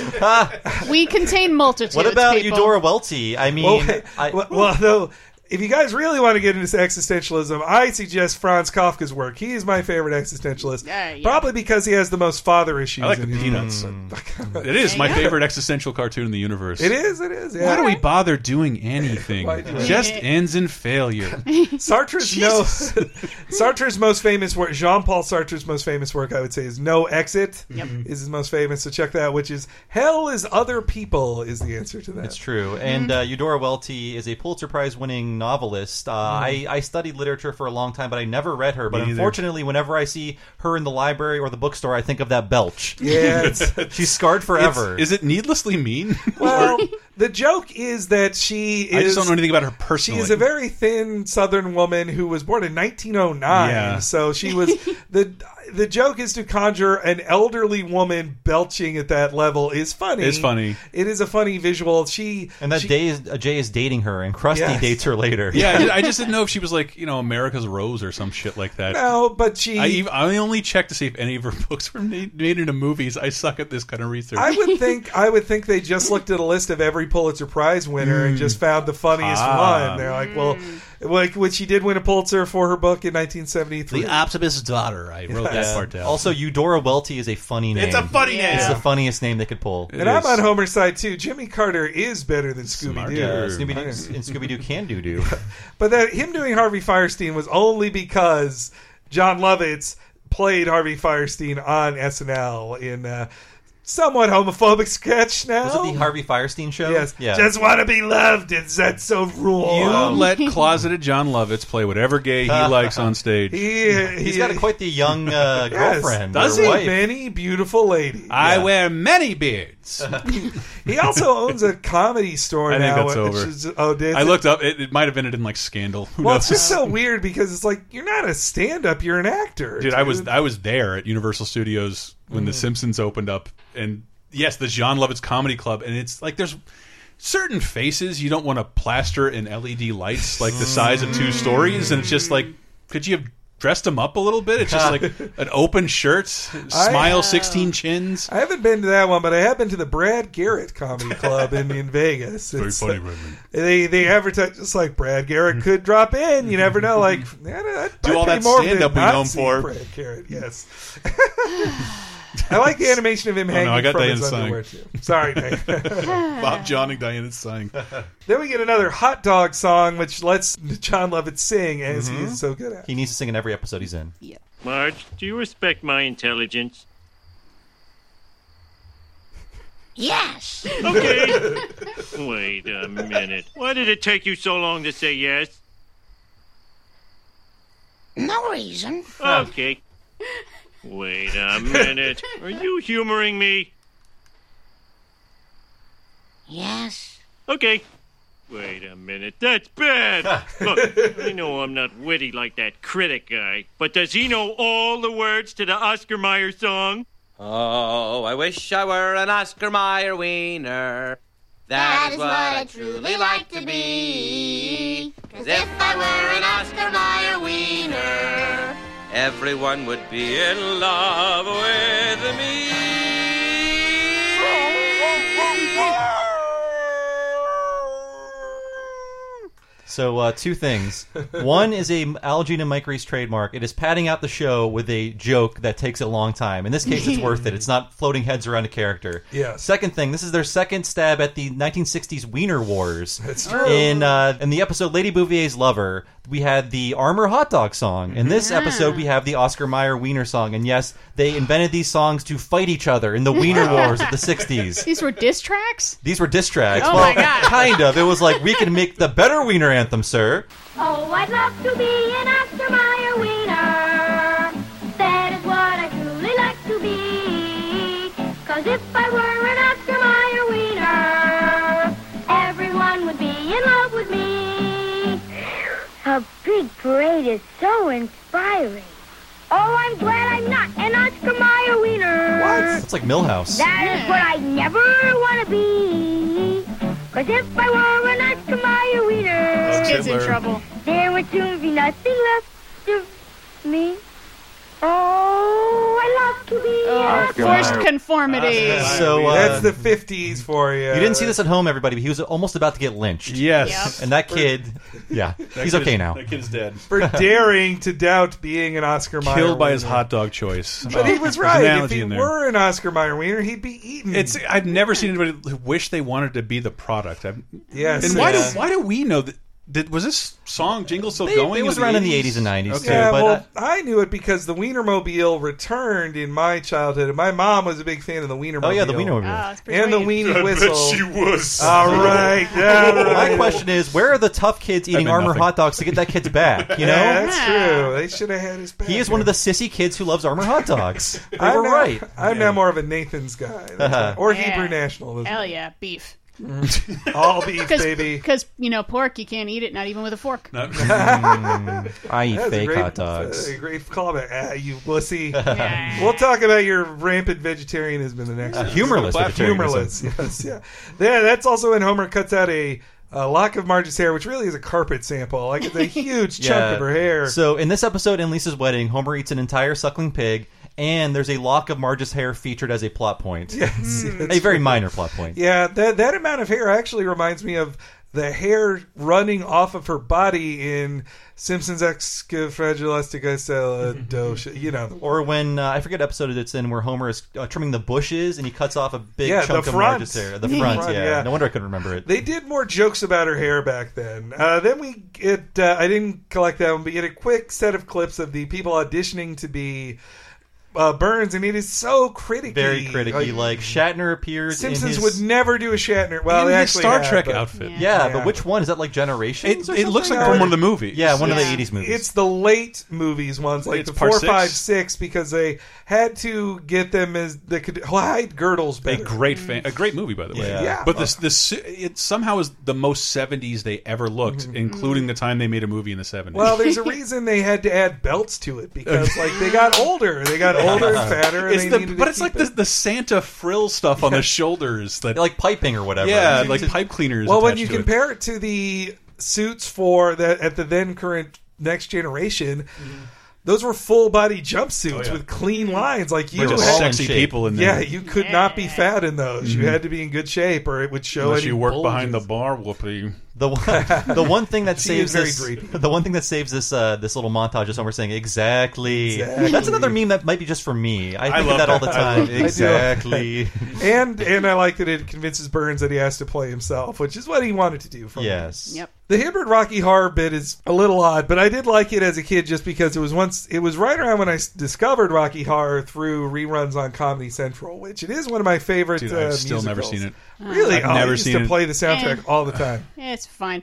Uh, Yeah, I, Whoa! I- no, I love I Ouch. loved the idea of I mean Hibbert like the squarest guy ever being dressed up as as Frankenfurter, Mm-hmm. and that they brought that joke back like two years ago No, for Oh, I adult checked. Halloween, wasn't I, it? I, I Someone's thought dressed exactly, up- but he someone- is. He's he's Yeah. dressed in like almost like Sean Connery from Zardoz, but I think he's just a, a generic Oh. devil. Oh, okay, all Oh, right. that's right. I thought someone was dressed as it was Hibbert. Frankenfurter. It was it is, well. yeah. It's, he's dressed. He has he has on a, le, a red leather thong. right. No, so And uh, he's dressed as Zardoz, not as Frankenfurter. just a Or- generic devil. I think they were all just supposed to be sexy. The, the yeah, but you've I- seen Hibbert's upper thigh more than once. I mean, at the uh, at the Do What You Feel festival, doesn't he snap Wiggum's undies wearing very? They're like, both no, yeah. no, no. That's in Krusty Gets Canceled. They're both wearing Oh, undies, okay. as inspired by the Red Hot Chili Peppers. I see. But uh, though the times, Mo. The only characters, uh, the only costumes I remember from Adult Halloween is the couple's costume of the Van Houtens, where Llewellyn, no, Luann. I say it Mhm. wrong every time. Luann Van Houten, she's dressed as a squirrel, and Kirk is completely nude except for a giant uh, acorn covering his genitals. and I was like, "Boy, that's really risque. Everybody sees your butt." Uh, all right, but then we get uh, we get to see everybody's films, which I, I like all three of the. Oh, So uh, here's the films thing: we love here. the the title parody has nothing to do with the actual movie. They're completely unrelated in every Yeah. Mm-hmm. case, which is pretty funny. Well, they can do like two jokes, I guess, two kind of movie Mhm. parodies. which is what they did on the show. It feels like they burned off some shitty episode titles from late for later seasons. on the critic, they always thought it's always felt like they thought of the title of the movie 1st and they're like, "Well, I guess we got to do t- a minute of jokes." Mm-hmm. Oh, a on Mad this." TV joke. Yeah, exactly. Help! Help! Police! Hey, I got problems of my own right now. Oh boy, this is gonna get worse before it gets better. Next, we have Mo the bartender in Mo Better Booze. Money gets you one more round. Drink it down, you stupid clown. Money gets you one more round, and you're out on your ass. Whoa! Ah, my back! Hans Moleman Productions presents Man Getting Hit by Football.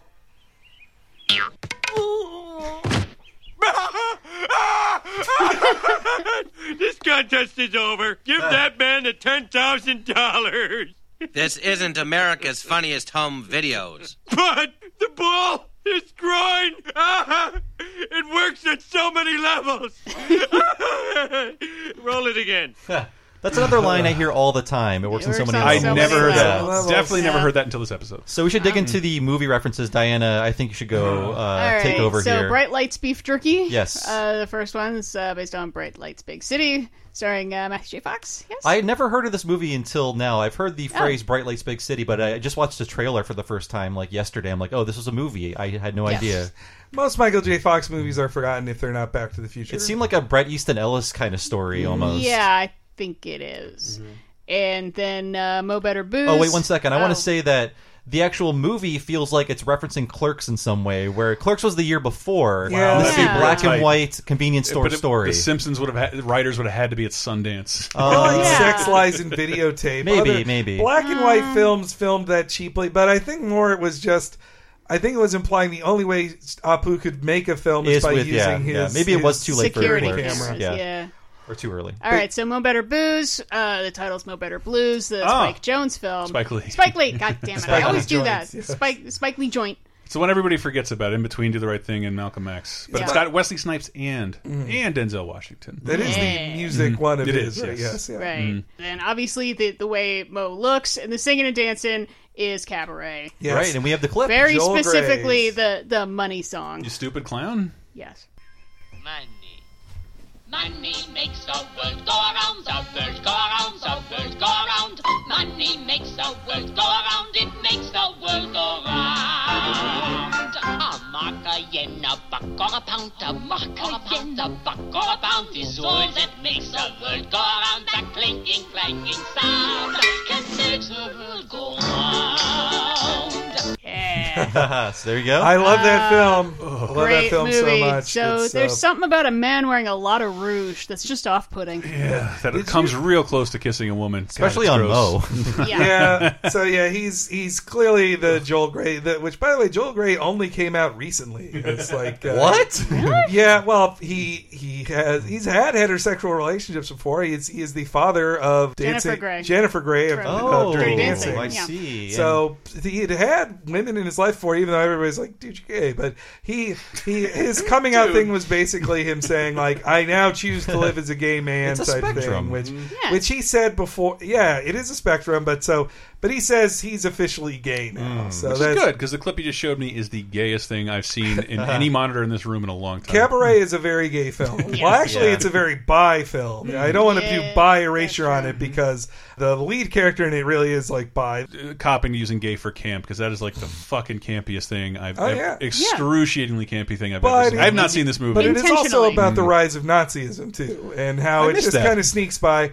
The Not in that clip. not in that clip. Uh-huh. His song about uh, the song about the ape that uh, that's very much about a- anti-Semitism and anyway, so man getting hit by football. Yeah, let's talk about I something love I happier. love the old timey piano leading into it. Like Yes. it's a silent film, Yes, yes. and- Except it is that you hear his groaning. except for the that little boink noise. I love that noise is the best. It's not used at any other point in The Simpsons. And I think uh, uh, America's Funniest Home Videos was inescapably like the number one show for couldn't ever, get even away this from time. it. Is it still on TV? Yeah, as It's abs- AFV. It's, hosted by Alfonso Ribeiro. Yes. Mm. taking over for uh, Jesus. What's his name? Tom. Tom what's- Fugle. Tom, Fugle. Tom Bergeron. Uh, Tom Bergeron. and yeah. I'll, I'll, I have to come out here. Speaking of cabaret, I'll come Mm. out right now. America's Funniest Fun Home Videos. It's like Facebook videos. The show. It's fantastic. It's e, Oh, yeah. It's on every time I go to my parents' house, and like it predicted the internet. It did. Yeah. It's, it's fantastic. It's funnier than almost any. It has a better laugh quotient than any show on television. I know no one respects it,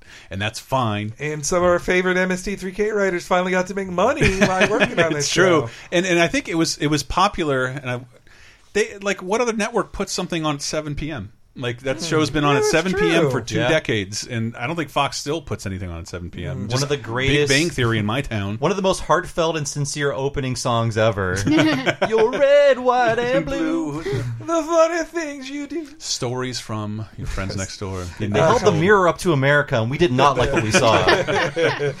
Uh, I like Oh. that Barney can't remember he made a movie in the Yes. sentence, a Beautiful sentence after movie. he said he made a movie. Uh, unfortunately, titled Pocahontas. that joke sucks. It I don't does like suck. that It's joke. bad. You can tell it was a rewrite too. We Yeah. we mention this all the time on Talking Critic how it's like Gene and Race needed to just have more faith in their first draft because every time they redo it, you're like, this joke can't be funnier than the one you replaced it with because this is not funny.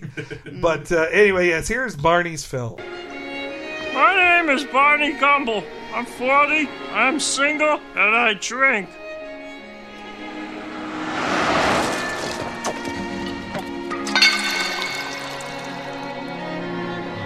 There's a line in Othello about a drinker, now a sensible man, by and by a fool, presently a beast. That pretty well covers it.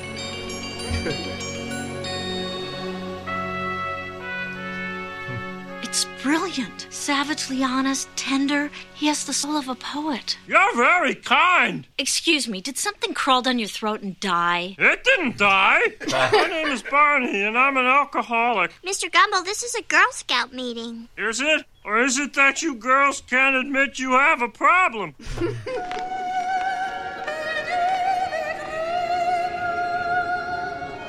Don't cry for me. I'm already dead. uh, That's the first Ah. time I recognized that was a bottle opening over the fi- uh, the f- Oh, the fitting yeah. at the end of the movie. I say that last line all the time. that definitely got meme fight. I like that one a lot. Yeah, one thing I noticed for the first time is that I remember in uh, Boy Scouts in the Hood, they couldn't say Boy Scout; they had to say Junior Campers. But in this Mm. episode, they do say Girl Scouts, so maybe there was less of a fear of uh, Maybe. litigation or I whatever. guess Well, is the they- joke's they- not on the Girl Scouts. yeah, maybe. they're not making it look bad. Yeah, they're Or Bar- Barney is the bad one. Yeah. Yeah, And I guess. And I like design wise, you could tell it was a church basement, which is where AA meetings Yeah. often take place. It Or was improv sessions. Yes. Well, we did our improv sessions in a newspaper. in the hollowed out basement. Uh, husk of the San Francisco Chronicle, which literally had a course to teach civilians how to use WordPress. Yep, we- in the Chronicle Oh. building. It was amazing. Like, Somebody's gotta do it. That could not have been Uh. s- uh, s- more salt than a wound. We got to see the newspapers dying in front of us, but the visually, it's very inspired by Kwanakwasi, uh, among Mhm. other, and a Calvin Klein commercial. Yeah. Well, Yeah. the the time lapse of the clouds is very Kwanakwasi. Not the- Ah, Kioniscatsi. Life out of balance. and that the, though the music is from Madame Butterfly. Yeah, that's Un Bel D, the famous aria, aria from Puccini's Madame Butterfly. Just about. And to say the that. animation is beautiful. I think Susie Dieter said this is the proudest she's ever been of anything she's done. Yeah. Uh, It's at least in beautiful. 2004, whenever No. the DVDs came out. Dude, they have every right to be. This Yeah. shit rules, and you know it wasn't easy. Now, Mhm. the Elderly Barney too on it Mm. is just like it. There's like a line on his neck which you could say is a mistake, but it's like no, maybe he put on a mask for this. Like Yeah. that was his makeup. But you could tell they weren't confident enough to show the entire short. They have to cut away to Barney to have a joke Yes. and then Yeah. continue with the very serious They short. didn't have the balls to not have a joke for that long. I though. think there's some groaner jokes in there saved by Danny Castle and his performance as Barney, as usual. Mm-hmm. Can't, can't admit you have a problem. That joke sucks, but that line is amazing. also that he admits like, oh, hey, something did for, crawl down my throat. It continues to live. there. Great, whatever. Uh, he sounds kind of. Off- he sounds a little offended that "Ah, you let that thing die. Yes. no, it didn't. It didn't die. Hey, I- he's a good owner of it. So I also like in shows where they have to tell you that the audience either likes or doesn't like something, just so you know it's supposed to be good. So everybody applauds. It's also a nice little low key joke that Homer misses the movie, but because he's getting a beer, he Yes. comes in holding a Mm. beer, and uh, that's when we find out there's only one film left, which Oh, is boy. also full of stuff. I. I cut the very beginning gag with Mexico just because I didn't want the clip to be like 90 seconds long. But I do love the gag that Burns is celebrating that Mexico would. He's like, Mexico would celebrate me bringing jobs here and taking them away from American workers. Yep. And also, the intro is very. It's it's the overture to Ben Hur. It's not, isn't it? Yeah. Yes. Yeah. They it's said on the uh, commentary the title card is a parody of uh, Agony and the Ecstasy. Agony and Ecstasy. Yeah. Mm-hmm, Yeah, yeah. yeah, The title card is "Total Agony of the Ecstasy," which is about uh, Michelangelo. Wait, yeah, yeah, Michelangelo. It's about Uh, paint dropping into Charlton Heston's eyes. yeah, and uh, yeah, that uh, burns for all seasons. Obviously, Man for All Seasons, which Mm-hmm. is a great movie and everyone should watch. Pure egotism. Self-indulgent tripe. I don't care what they say. I'm going to win this festival.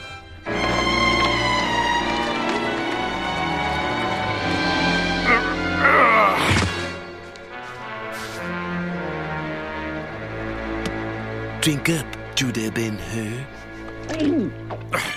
You truly are the king of kings. Oh. Smithies, are they booing me? Uh, no, they're saying Boo Earns. Boo Earns. Are you saying boo or boo earns? I was saying boo earns.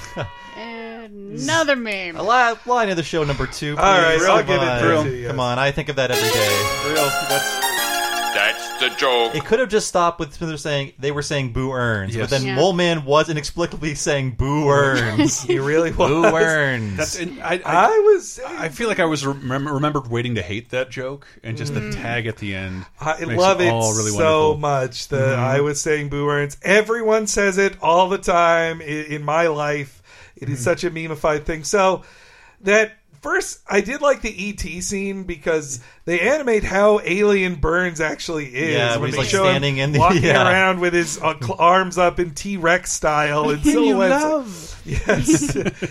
But secondly, then yeah, we get kind of it is a, it is a scene from Ben Hur though the line I didn't get the clip from Ben Hur because it really is just silent. It Yeah. is Yeah. uh, Ben Hur has been refused water. He's been turned into a slave. It has I been ju- I- refused water all day. I just watched this movie. and Christ gives him water. Right. Not not a plastic water bottle though, Yes. as it is in the movie. That's great, yeah. I love that, I love that extra It's a thing. Mm-hmm. that tiny he's not- little He detail. meets Christ earlier in the movie, Yep. uh, and I thought it was a reference to King of Kings, which has the distinction of being the only movie my father has ever o- like bought himself on VHS. Mm-hmm. Mhm. No idea why. It's not, even though I, that's the first movie to ever show Jesus Christ's face, because Yeah. it's, it's still an over shoulder Oh, shot in wow. the sequence. In an You don't English see speaking Christ's US face movie. in Ben-Hur, they yeah. treated him very like Muhammad in all Yeah. th- all these billion movies about the fucking Bible.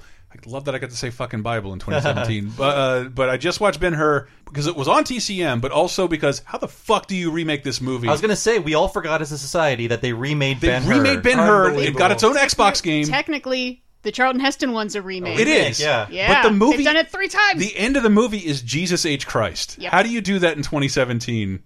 Because that that is the end of the film. The, yeah. Well, they probably hope to market it to Christians and get They that didn't, Christian though. artist- They They didn't. didn't. They- That's I- really they- stupid. they marketed I'm it as positive an they action excised all that movie. shit. They should have at least. If you market it to Christians, then they feel it's their duty to see it to support uh, righteous filmmaking. Yeah, like Passion Two, Ben Hur Exactly. style. That would have been great to see them destroying 4K copies of Ben Hur. But Well, the though, uh, speaking of the passion, yeah, the the Heston's uh, the the Hartman doing Heston truly you Dude, are the king, which of is the kings. only appearance of Hest- Hartman in this whole I, episode. I was sure he did some other voice, and he did not. That He is does the not. shortest appearance of Phil Hartman Um, in so any one- Simpsons episode. Two things. There's a very uncomfortable moment on the commentary where Lovis is like, I love it. Uh, Hartman stole that impression from me, and, and then and then um, they're arguing about it. He's like, "If I'm wrong, may he walk in the room right now." He'd walk in the room and deny it. yes, uh, but the line is actually a misremembered line from the Yes. greatest story ever told. It's- Right. It's, uh, John Wayne saying it. So let's hear It it. is John Wayne's cameo. Truly, this man was the Son of God.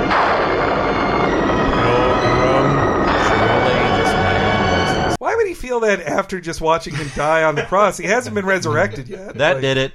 I get well. God is making I'm it convinced. rain because of yeah. Yeah, uh, greatest story ever told is not an especially good version of the Jesus uh, story and all that, but Mm-hmm. you like most- the R-rated Mel Gibson cut? Mo- well, mostly because there's like distracting cameos like that. It's like there's a Oh. lot of. I mean, maybe they're less distracting now if you don't know who these people are. But I mean, when John Wayne walks up, is dressed as a centurion, and there's this big moment of like he's on the cross and Father, why have you forsaken me? And then fucking John Wayne John rolls up Wayne. in So this is freaking like- Roman gear. You're like, wait, what? This is like the mad, mad, mad, mad world of biblical epics. Yes. Like, why are the Yes, three it Stooges stabbing Jesus? Put me in a movie with Jesus, or I'm going to get a new agent. It would be like if George Clooney or Matt Damon just shows up in a film now Oh, that they weren't even advertised for. Yeah, it'd be like, Just in a wait, cameo. Yeah, they only do that on Jimmy Kimmel segments. Well, and especially you're supposed to be feeling.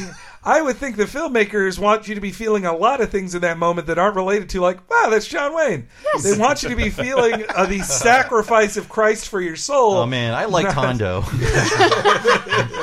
Let's go watch that, honey. Man, we, Laser Time Network is the king of Hondo references. we own that shit. I only know because Al Bundy wanted to Al watch Bundy. Hondo. I only watched it because, and it's like le- it's okay, Wayne. It's Yeah. like lesser Wayne, but the I don't remember which podcast, but I have a long story about fucking Hondo somewhere. Oh, Jesus. my favorite Christ movie. Well, oh my god, no! I don't Do you know, know, how long we Oh, were I just running? have to say that for Let me animation read fans. the book of Matthew for everyone. Just a second. I Let was this more run of uh, a a little Luke longer. man. I was in a movie theater, and sometime this Christmas they're going to sneak in a cheapy CGI animated comedy, star-studded, all about the manger, the manger animals and the birth Yep. of Jesus. Yep. I've God heard damn it. nothing about this, but it's Ugh. called The Star, and Mm. I'm oh so fascinated. Anyway, sorry. Yes, Boo earns. Boo earns everyone. I I loved too that Burns thinks that it would be fine to recast himself as Christ in Whippany, Oh, that he was Jesus Christ. Uh, but okay, but it seems like uh, they're in a bit of a deadlock in uh, in the voting for this. Well, I vote for Burns' movie. Me too. Now let's get going. I got a date with Eudora Welty. Coming, Eudora. Excellent. Bribing those two judges has paid off, just as it did during the Miss Teen America pageant. How can you vote for Burns' movie? Let's just say it moved me to a bigger house. Say the quiet part loud and the loud part quiet. Oh dear. Oh god, I think of that line whenever someone is obviously bribed. Like, oh, that moved him to a bigger house. I, I use that quite a bit, and if not going to make any arguments, that's my favorite line of this episode Yeah. that I forget every day is from this episode. No Aw. idea. Uh, Can I have a new complaint? Hmm. We never got to see Tommy Toon as Smithers. Yeah, true, That's, yeah. We totally even missed Uh, that. Did- yes, I was wondering because there's a big cast list. Did you guys go through to pause the cast list? Hmm. no, I did not. It- I, I looked at a couple. It was just random names. It wasn't a lot of famous jokes. Yeah, I looked at people, a no. list online. All right. But yeah, Just checking. The four seasons of Arrested Development was that Yeah. that yes, guy? he's Aus- damn it, Lucille. Lucille Austero's brother. Mm-hmm. Mm. Yes, yeah.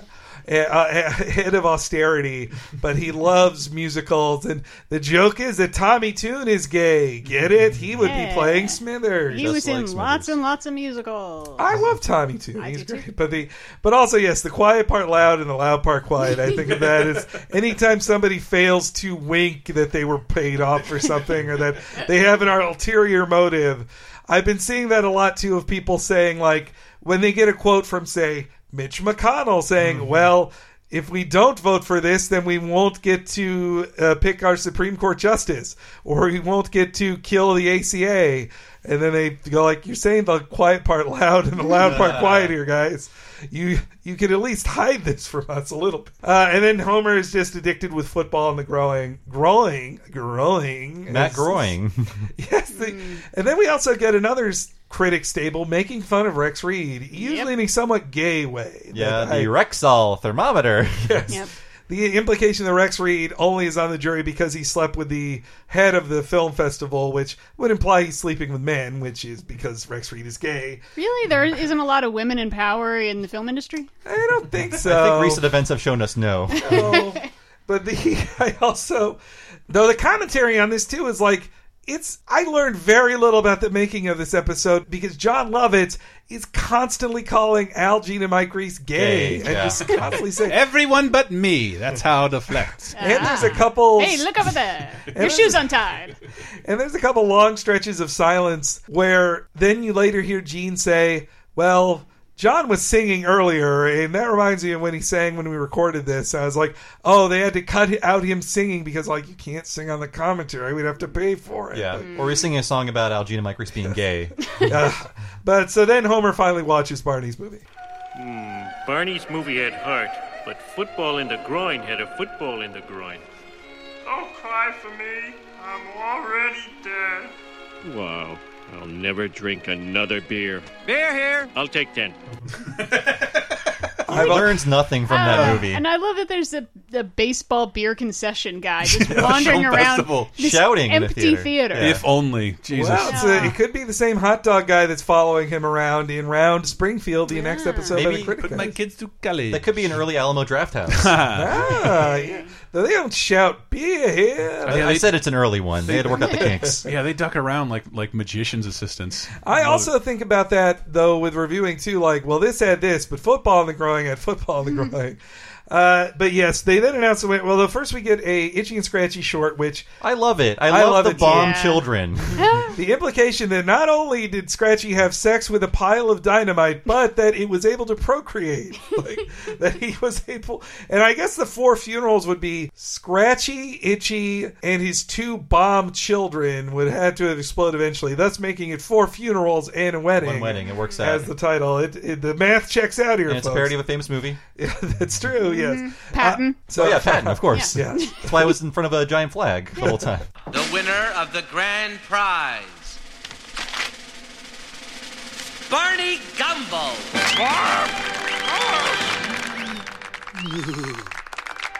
Only you voted for the right movie. I'm glad you were on the jury. Uh, You know something, Marge?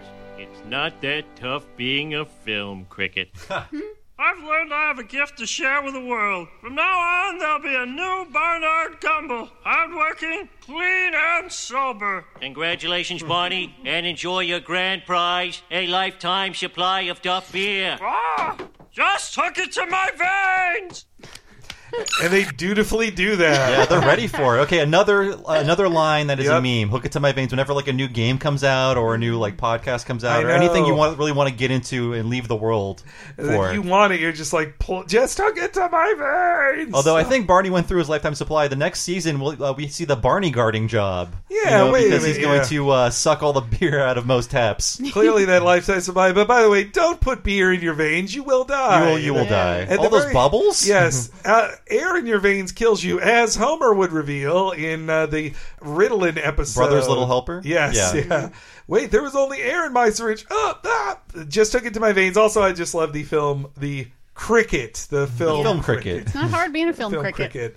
Then they say their farewells, where Bart represents Matt Grading again in this episode Mm. to say that this is love definitely the last time this ever happens. Goodbye, Mr. Sherman. If I ever play Carnegie Hall, I'll give you a call. And if you ever want to visit my show, Nah, we're not going to be doing that.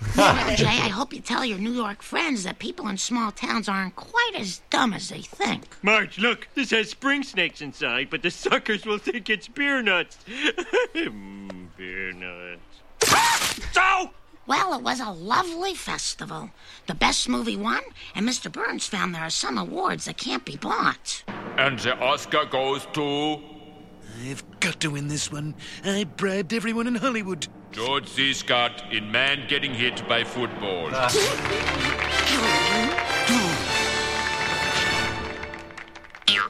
Ah, My groin! That is great. That's Maurice LaMarche too.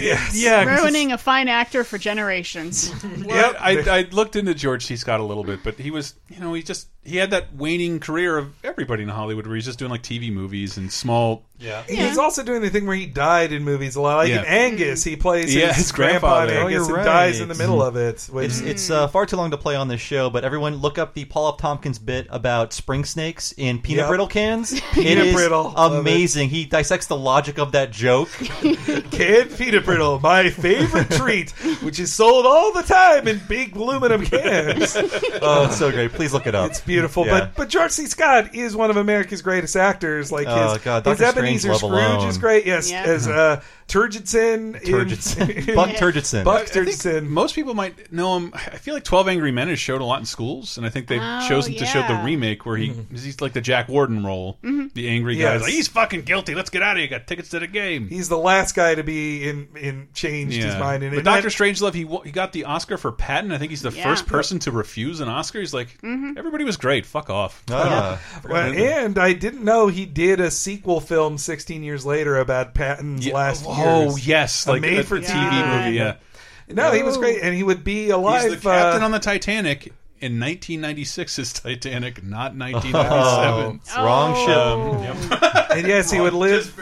He would live till 1999. Wow. George C. Scott. But yes, he's he's so fucking funny in Doctor Strangelove. He's so great. Star of the movie They Might Be Giants. Yes, The that's namesake of one of wow. Uh, my favorite I didn't bands. know that. so yeah, this episode uh, we were talking Henry and I before the show. We both thought going into this, this will probably be a subpar Mm-hmm. episode because it has kind of a reputation. But no, it's great. The plot is totally non-existent, but we pulled out like eight meat things that are everyday memes you see on Twitter Yep. every day It's just, on this just episode. perfect lines. Yeah. Mhm. It's just perfect, nice little. So many good jokes. Yeah, it's it's it's I'm just a- a, yeah. little bit rough around the edges, but thoroughly enjoyable, and has clearly stood the test of time as Mhm. something Simpsons fans love. Yeah, I think mentally you clip out the weak jokes in Mm-hmm. Mhm. here, like Yeah. like the Death Wish joke, Pocahontas. Pocahontas. There are some lame stuff in here, but there's so many rando things Mm-hmm. that you you don't you forget is related to Jay Sherman showing up. Almost, n- I think none of the things we remember as memeified have anything to do with Jay No, Sherman. they were they were very careful. He gets no really good lines. No, yeah, Mm-hmm. He gets that Rex Reed line. He gets to sing Oscar. He gets to sing,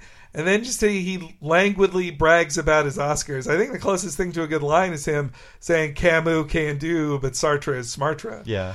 And- it's just a clever thing if you think about that huge showcase because five minutes later, he's in his own show, and Mm-hmm. audiences are a little more comfortable. You're ready to watch him leave The Simpsons and Yeah. then travel to his own show. I'm not sure if we'll ever see something like that again. in This Oh, day and the spring snakes joke. That was uh, I just noticed in this viewing that it's clearly an animation mistake that Marge is blinking opposite whenever her eyes are supposed to be open, they should be closed and reverse in the shot because her eyes are closed for a long time during that joke. So so clearly they messed up, but couldn't do a research for it. It didn't really matter. The joke, and I think it actually makes it funnier to see Marge react in no way to Homer freaking out Or at just spring snakes. Closing her eyes in shame, like, you know, Yes. please stop this, Homer. uh, a good episode with transcendent moments, but also I'm not totally on Matt Groening's side, but it's definitely made for commercial reasons. But I think they made the best out of that situation. Yep, exactly. So thank you so much for joining us on this extra long uh, Talking Simpsons episode. Thank you, Diana, for coming by and being thank on you. it as part of our Talking Critic crew. We really appreciate it. And as for me, I've been your host, Bob Mackey. You can find me on Twitter as Bob Servo. My other podcast is Retronauts. It's a classic gaming podcast every Monday, and occasionally we have a bonus episode on Friday. That's at retronauts.com or look for Retronauts in your podcast device. I think you'll like it if you like me. And if you don't like me, start working on yourself. That's all I have to say. Henry, please tell everybody about our lovely Patreon and maybe a, a surprise announcement. Yes. Uh, well, first off, if you liked all this talk about the critic, you should uh, listen to the Talking Critic show that we do with Diana and also Michael Raparez, Mr. Diana Goodman, as I like to call him.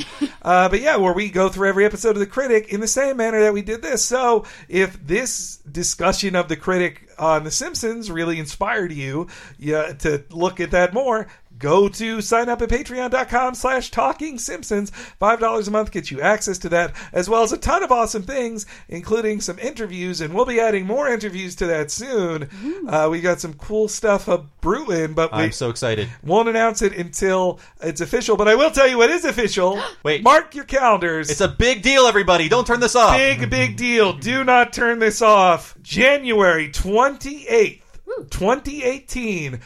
Talking Simpsons Live. We have our own live panel at SF Sketchfest here in San Francisco in the Bay Area. We are going to be doing a live podcast recording as part of the awesome San Francisco Sketch Festival. I love SF Sketch Fest. I've probably given them thousands of dollars in ticket money. If anything, they owe us. Yes, exactly. You better But- be dead or in jail. so yeah, we're going to be in the third week of it, the last weekend, uh, January twenty eighth. We will be at the Piano Fight Bar doing a live recording of it. So if you live in the Bay Area, if you can come and see it, we will be doing. really need those a li- seats. Just a couple films. It can't, can't just be our girlfriends. I believe it is. I believe it is free. Mhm. Uh, the admission is free, though there might be a Do we get a $2 cut? minimum or whatever. Uh, let- well, well, I'm happy for just the exposure. It's a cool bar with Yes. great food. Um, it's an awesome venue. And again, I just love SF Sketchfest and, and so awesome to be part We of are it. Mm-hmm. honored. Mm-hmm. I, I- yes, very, very honored. So mark your calendars. We'll have more details on exactly what we're going to be doing at it there, but it is a live podcast recording January 28th, 2018. Mm-hmm. Next year, I don't. I'm not plugging anything after that. Well, Diana, come on. Uh, well, if you like me uh, butting in with all my stupid movie stuff, uh, then uh, you probably like me on Twitter at LicinAteNerd, or you can hear me every week on 30 2010, where we look back uh, 30 years ago, 20 years ago, and 10 years ago at that exact week. Uh, we're finishing up 1987, 1997, 2007.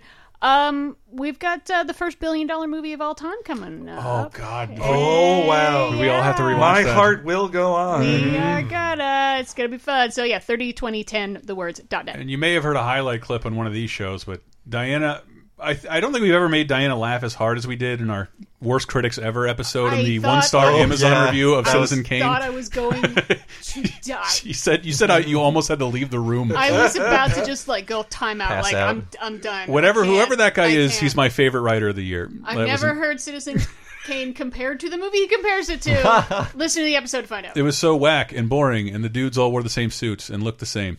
um, but there, that's on the episode. I guess the li- the lighting was okay. The worst critics, where I tried to find the worst critical reaction to some of the most well-regarded things of all time. And uh, if you like cartoons, we are going to have a shitload of awesome stuff coming up on Laser Time, including something I believe I teased a long time ago that both Bob and Hank are involved in, yeah. as well as Oh, Yeah. some additional stuff. But you know, it's, it's, it'll be around for the holidays, so check it I out. hope we made no comments about stars who have since been exposed as uh, bad people. Talks a lot of shit about Tex Avery. The That's state's gonna be about really my, my upset. love of Harvey Weinstein. That could possibly not bite me in the ass. Uh, thank you for listening, folks. We'll see you next week with Lisa's Wedding, a trip to the far year of 2010. We'll see you then.